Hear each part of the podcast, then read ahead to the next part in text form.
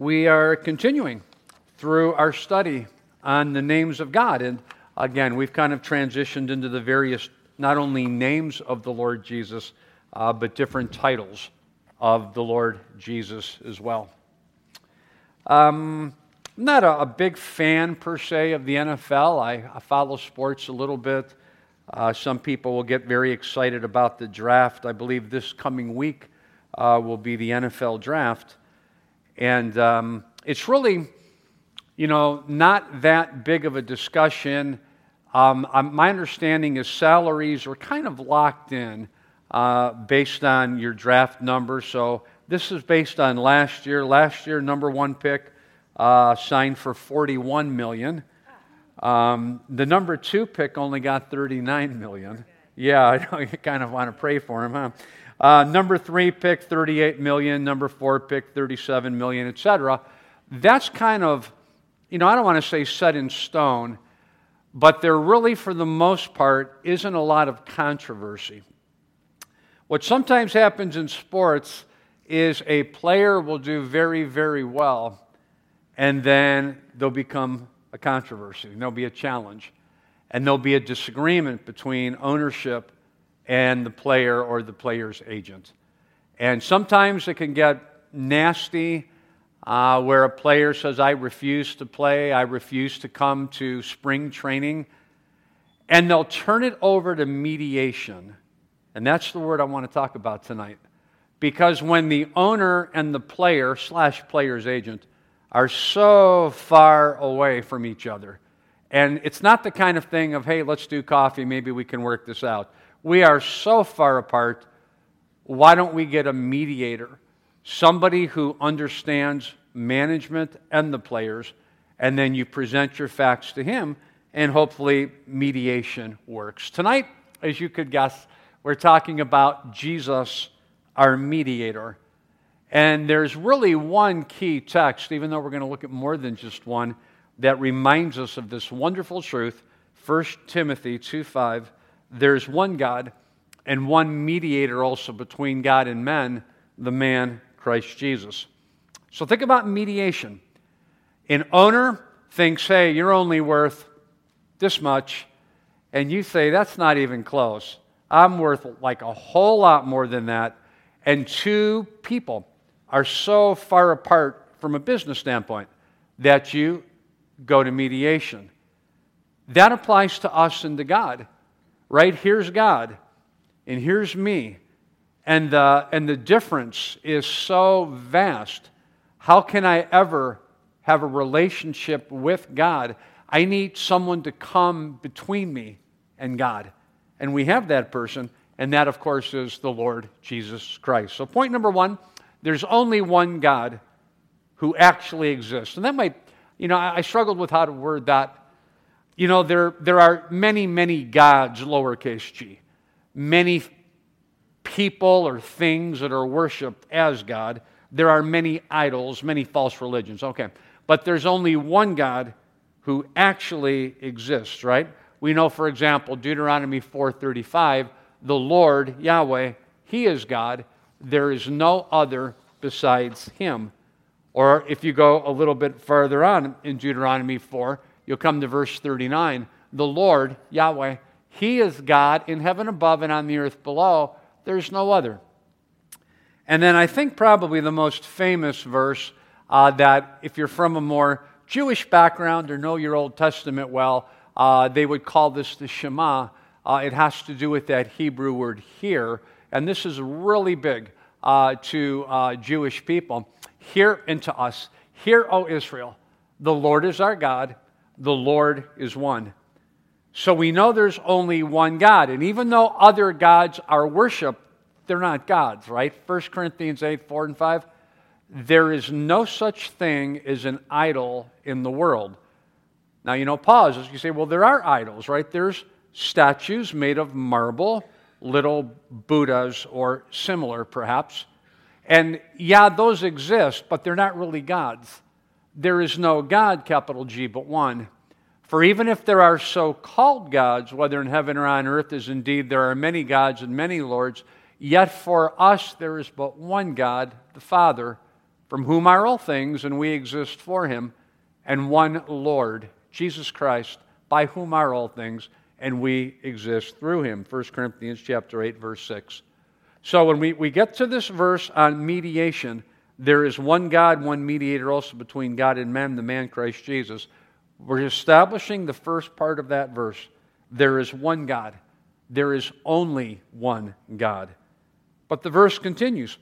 There is one God and one mediator between God and man. That's our second point. Just like there's only one God, there is only one mediator between God and man, the man Christ Jesus. And that's the verse we're looking at tonight. There is one God, one mediator also between God and man. One way, one arbitrator. There's only one. You say, well, how do you know there's only one? Because the verse tells me. There's only one.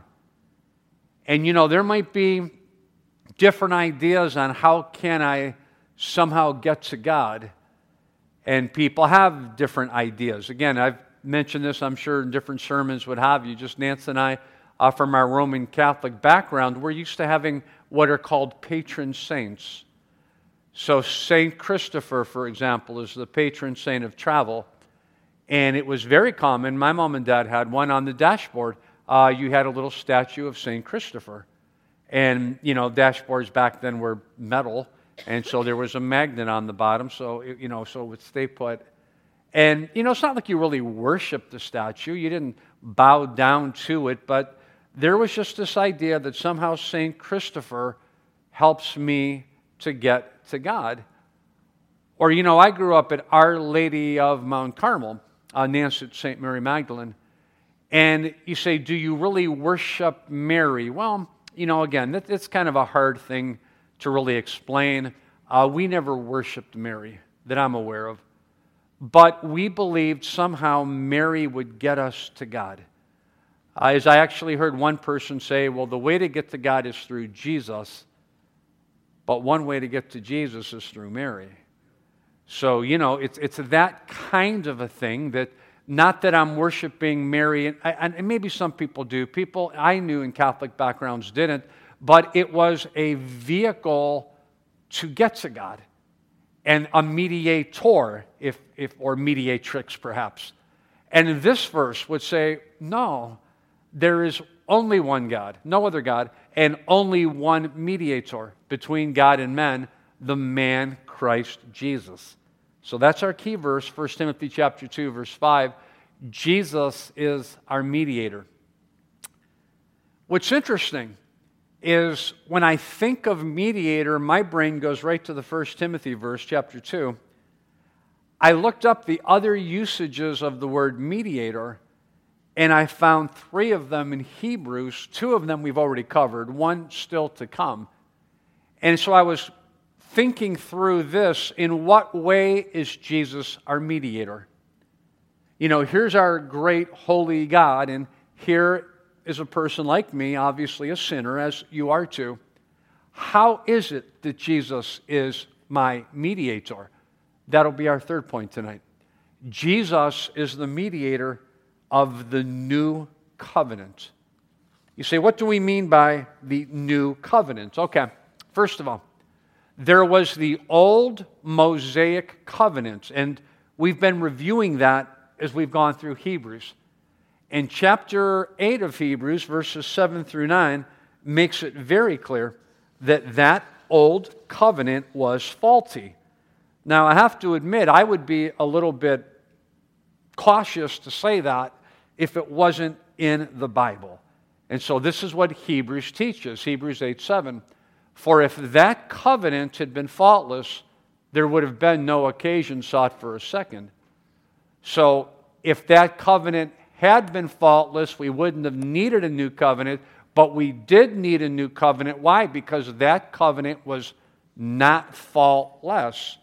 I hope I'm being fair with words. It was faulty. The first covenant, you say, what do you mean by the first covenant? The first covenant we've read. In fact, I don't know where you're reading in your Bible reading. I'm going through, you know, there's different plans, but my plan had me in Exodus these last couple of days. Reading about the tabernacle and all of the furniture and exactly how big, you know, the altar is and how big the table of showbread would be and the curtains and how they're set up and all of that. That was all the first covenant. That was the old covenant. And how the priests had to wear very special clothing. And it was very ornate, very important. And that covenant was faulty. Okay? Hebrews 8:7 makes that very clear. Let's go to Hebrews 8, verse 9. Not like the covenant which I made with their fathers on the day when I took them by the hand to lead them out of the land of Egypt, for they did not continue in my covenant, and I did not care for them, says the Lord. You say, Greg, what is that all about? Why didn't God care for them? Because they broke the covenant. See, the old covenant was, if you obey me, I will bless you, but if you disobey me, then you will face judgment. And the people basically said, all that the Lord has said, we will do, and then they all didn't do it. The old covenant pointed out their sin, but the old covenant did not forgive their sin. The people could not keep the old covenant. It was a conditional covenant. So the people don't obey. God says, okay. And I did not care for them, says the Lord. So we're reviewing the old covenant. The old Mosaic covenant was faulty. Second subpoint, the Lord promised to make a new covenant. And we have this great promise, and in Hebrews 8, we have this incredibly lengthy quote from Jeremiah 31 that's all about the new covenant. And here's what Hebrews 8:10 says. For this is the covenant that I will make with the house of Israel after those days, says the Lord. I will put my laws into their minds, and I will write them on their hearts, and I will be their God, and they shall be my people. This is not a conditional covenant, guys. This is an unconditional covenant. The new covenant is not God saying, okay, obey me and I'll bless you, disobey me and it's over. That's the old covenant. The new covenant is, this is what I will do. And God places in people His word, and He makes a choice that He will be their God, and they shall be His people, Hebrews 8:10. So the old Mosaic covenant was faulty. The Lord promised to make a new covenant. You say, okay, so where are we going? Jesus. Jesus is the mediator of this new and better covenant. So who is the one who mediates the new covenant? Hebrews makes it very clear. Jesus, Hebrews 8:6. He has obtained a more excellent ministry by as much as He's also the mediator of a better covenant, better than the old covenant. Why? The old covenant saved no one. And for those of you reading in your Bible reading plans, and we all don't need to be on the same plan, but all of that ornate, important, picturing theological truths in the tabernacle, all designed by God for a purpose. There will not be one person in heaven, because they trusted in the blood of bulls and goats. Okay? The blood of bulls and goats cannot take away sin. We needed a better covenant. We needed someone better than Aaron to be our priest, and His name is Jesus. He's also the mediator of a better covenant, Hebrews 8:6. Chapter 12, verse 24, we haven't gotten there on Sundays yet. Jesus, the mediator of a new covenant. So the old covenant, the Mosaic covenant, was faulty. The Lord promised He would make a new covenant. In Jeremiah 31, quoted at length in Hebrews 8:10, Jesus is the mediator of this new and better covenant. And then the question might come up, and we've already covered this, but I hope it's a good review. Greg, then what about all those people like in the Old Testament?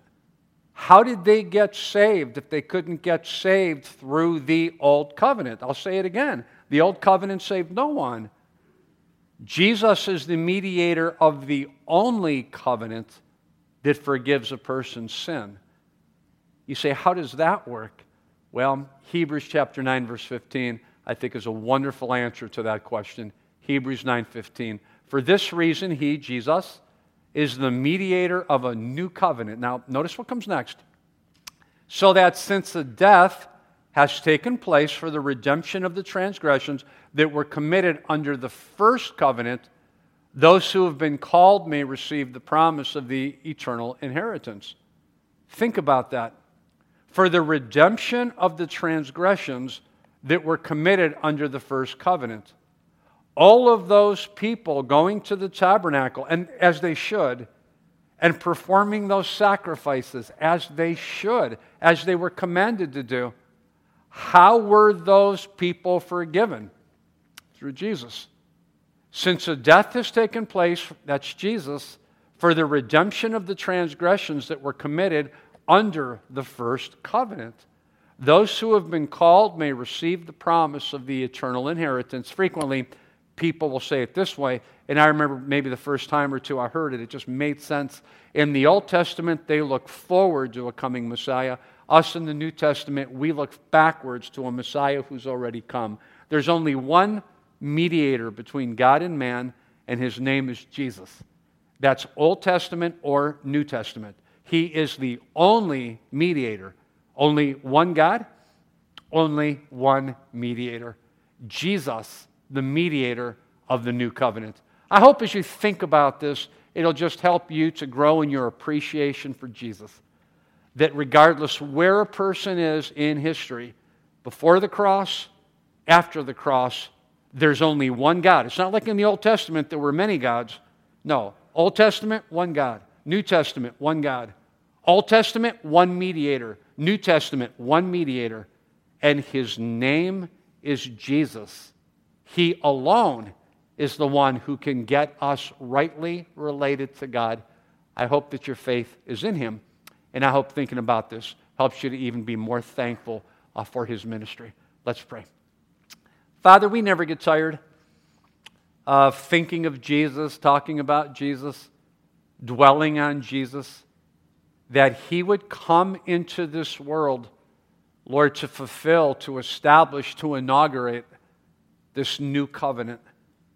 That through his death, through his shed blood on a cross, that he would pay the price of our sin. And how we thank you for that. We thank you, Lord, that you have put all of us that are trusting in Jesus, you have put your word in our hearts. Lord, you have done a work of grace in our lives. And we have the joy of being forgiven. Every one of us that right now has faith in the Lord Jesus Christ, our mediator. We pray, Lord, we thank you that we can have a relationship with you, the one true God, through the one mediator, the Lord Jesus Christ. In his name we pray. Amen.